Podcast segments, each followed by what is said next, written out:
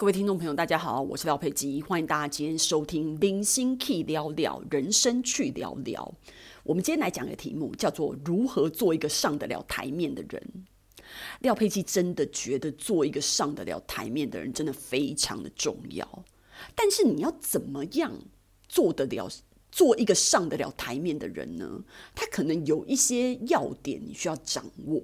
我觉得第一个就是你能够很有自信的。表达你自己不一定要什么侃侃而谈什么的，但是你要很有自信、很精准的表达你自己，就是你要很 有那种大将之风，然后可以去讲。可是你要你要怎么样做到这样子的点？就是你你要知道，其实为什么有的人不喜欢讲话，你知道吗？因为讲话其实有压力的。为什么？因为你讲的话。听的人会给你及时的反馈，有的人就说哦，听得头头是道，他可能会点头啊，他很专心的看着你，你就会知道说哦，你讲的话是非常的，就对方觉得很很同意的，然后或者是觉得很有收获的，这个就跟演讲的时候一样，你知道吗？那你讲的话就是完全言之无物，然后大家就觉得就是你知道食之无味，然后不知道言不及义，不知道讲什么东西，然后对方就是一副不耐烦，或者是完全没有看着你，然后就是耳边风的那种状态，你久了以后，你很难就是。真正能够上得了台面啊，因为你讲话就没有重点啊，谁要听啊？所以上得了台面的人，第一点，我个人觉得就是能够精准的表达，这样是一个上得了台面的人。然后第二个呢，我觉得就是一个风度的问题，你需要摒除紧张，因为有的人讲话就会紧张，然后 K K K K，然后就是每一个动作都很小心，一点都不大方，这种就是那种。你在大家面前，因为叫上得了台面，台面就是你已经在台上了嘛，或者是就是说，你知道在大家眼前，那就是怎么样专注的焦点嘛。那有很多人就是非常害怕，他觉得你知道就在很多人里面，他巴不得就是在那个小角落赶快躲起来啊，然后或者是隐没在人群中，非常害怕自己被凸显。那那种。大将之风的人，他完全不害怕被凸显啊，他就是可以上得了台面。那所以上得了台面，他就是会有一个风范。那为什么他可以有这个风范？因为他不紧张，所以他可以在高压、在众目睽睽之下，然后可以表达，就我刚刚说的表达他自己。那你怎么做到这个点呢？我觉得有几个。第一个当然是，我觉得他要需要有点练习。哦，你可能要对着镜子去看你自己的表情管理啊，然后你整个姿态，好，你整个仪态要非常的，就是你上得了台面，你就不可能在台上抠脚啊、抓痒啊什么的，你懂我的意思吗？就你的一举一动要非常的得体嘛。那所以在这样的情况之下，它其实是需要一些练习的。不过最重要、最重要，为什么？我觉得为什么有人会在台上？会非常的紧张，然后失常，可能自己就觉得说，哦，我平常已经准备得很充足了，为什么你一上台就乱七八糟，然后整个脑筋都搅在一起？的原因，我觉得可能是有得失心。那为什么得失心呢？就是你太在意自己的表现了。我已经跟大家讲过很多次，其实不管你今天是你的高光时刻，或者是你丢人现眼的那一刻，其实对别人来讲真的不重要。因为你不是他们，每一个人都只关心自己，所以不管你在台上多么的丢人现眼，大家也是一阵子以后就忘了，不会有人记一辈子的啊。所以你不需要有这种紧张。为什么你需要有这种紧张？是因为你对你自己的表现非常在乎，然后你很害怕你的一举一动、一言一行变成别人的笑柄，或者是讲的不是呃你自己很符合心意的，然后你就觉得很懊恼哦，怎么讲这种话啊？这傻话啊，讲什么啊？就是你知道吗？你就自己很懊恼，然后。会有这种得失心很重的，你就会有这样的状况，你当然就会紧张。为什么？你有求，你希望完美。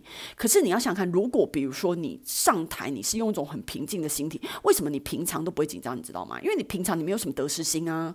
比如说你现在跟朋友聊天，你有什么得失心？就是，所以你爱聊就聊，想聊就聊，讲什么就讲什么。所以在这个时候，你是非常放松的。然后，所以因为你放松，所以你的思虑就很清楚，你不会被那个紧张就是去 block 你的所有的你知道流畅的思考，所以你就可以把它表达很好。那你上台就是因为你就是得失心很重，所以你没办法。所以唯一的办法就是你要把上台这件事情当成是一个跟大家分享的，就算你有一些小的瑕疵或什么的。我我我我不我无所求啊，我就是来这边跟你们分享的。你们喜欢也好，不喜欢也好，反正今天我就是在讲我的看法。那我的看法本来就不需要每一个人都同意，所以我就是来跟大家分享的。只要你是你的心里面的定毛针是这样打的。我跟你讲，你真的可以不不是说像以前一样说什么把台下的人都想成是一颗一颗头，就把它想成是西瓜，你就不会紧张了。我觉得你只要就是放开得失心，然后就是觉得说我今天来这边就是好好的跟大家分享的情况之下，你就不会那么紧。我觉得紧张是人之常情，但是一直。一直处于高压的紧张状况，会非常非常的影响你是一个上得了台面的人，所以你一定要抛开得失心，然后有一种分享的心态，你才能够有一个更好的台风。我觉得是这样，因为我觉得那些。你知道为什么有些人上不了台面吗？他那些人就是非常的畏缩，然后不敢讲话。那么以前我们都觉得说啊，我跟你讲，他这种人就是不喜欢出风头啦，然后他就是就比较内向啊。我跟你讲，其实真的不是这样啊。这些人为什么畏缩不敢讲话？你知道吗？因为他肚子里面根本没东西啊。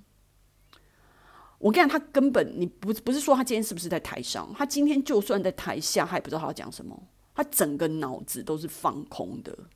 然后肚子里面也没东西，他真的没有看法，他就是来吃饼干看电视的，他根本没有任何的 input 跟 output 都没有，他就是坐在那边，我不知道，就是跟一个娃娃一样放在那边，没有什么，没有什么，我不不知道，对这个场合没有帮助啦，隐形人呐、你懂吗？所以我觉得这样子是。这样子的人，就是你知道，他可能就是已经 out 了，他这一辈子都不要想成要上做一个上得了台面的人。再来，你怎么样做的一个上得了台面的人，就是你要好好的打扮。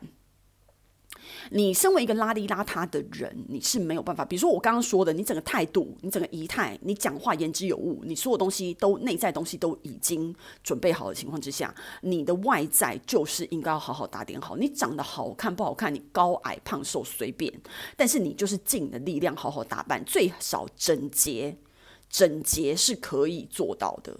然后合宜的打扮，我觉得会让大家最少是赏心悦目。因为我觉得人只要是打点过的，你只要是一个干干净净，然后把自己尽量打理好的人，都还是赏心悦目，总比你这样邋里邋遢，然后或者是乱穿一通好。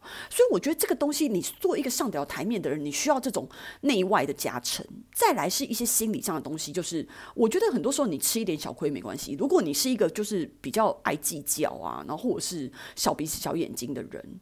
你就很难做的一个上得了台面的人，你还是你要告诉你自己说，哎，就是一不要不要吃大亏小亏没关系，然后你有大将之风，你有度量，对于别人说好说坏，你都可以很有风度的接受，你就是一个上得了台面的人。然后你大家可能问我说：“廖佩基，这个题目真的很奇怪，为什么要讲一个什么上得了台面？这个人就是这样子，有很重要吗？”我跟你讲，很重要。你今天上得了台面的人，才会是一个有分量的人。你知道，一个有分量的人，你在家族里面是一个有分量的人，你在公司里面是一个有分量的人，很重要。有分量的人当然很重要。你可能是一个。嗯，带领别人的人，我刚刚说，如果你有我刚刚说的那些 quality 的话，其实你堆叠起来，你是一个很不错的人呢。所以可能真的上得了台面，就是真的代表你是各方面从内到外都是真正的嗯达到标准。所以大家就是非常你讲话，大家愿意听啊，你的意见大家你愿意采纳啊，这种上得了台面，我觉得对人生很重要诶。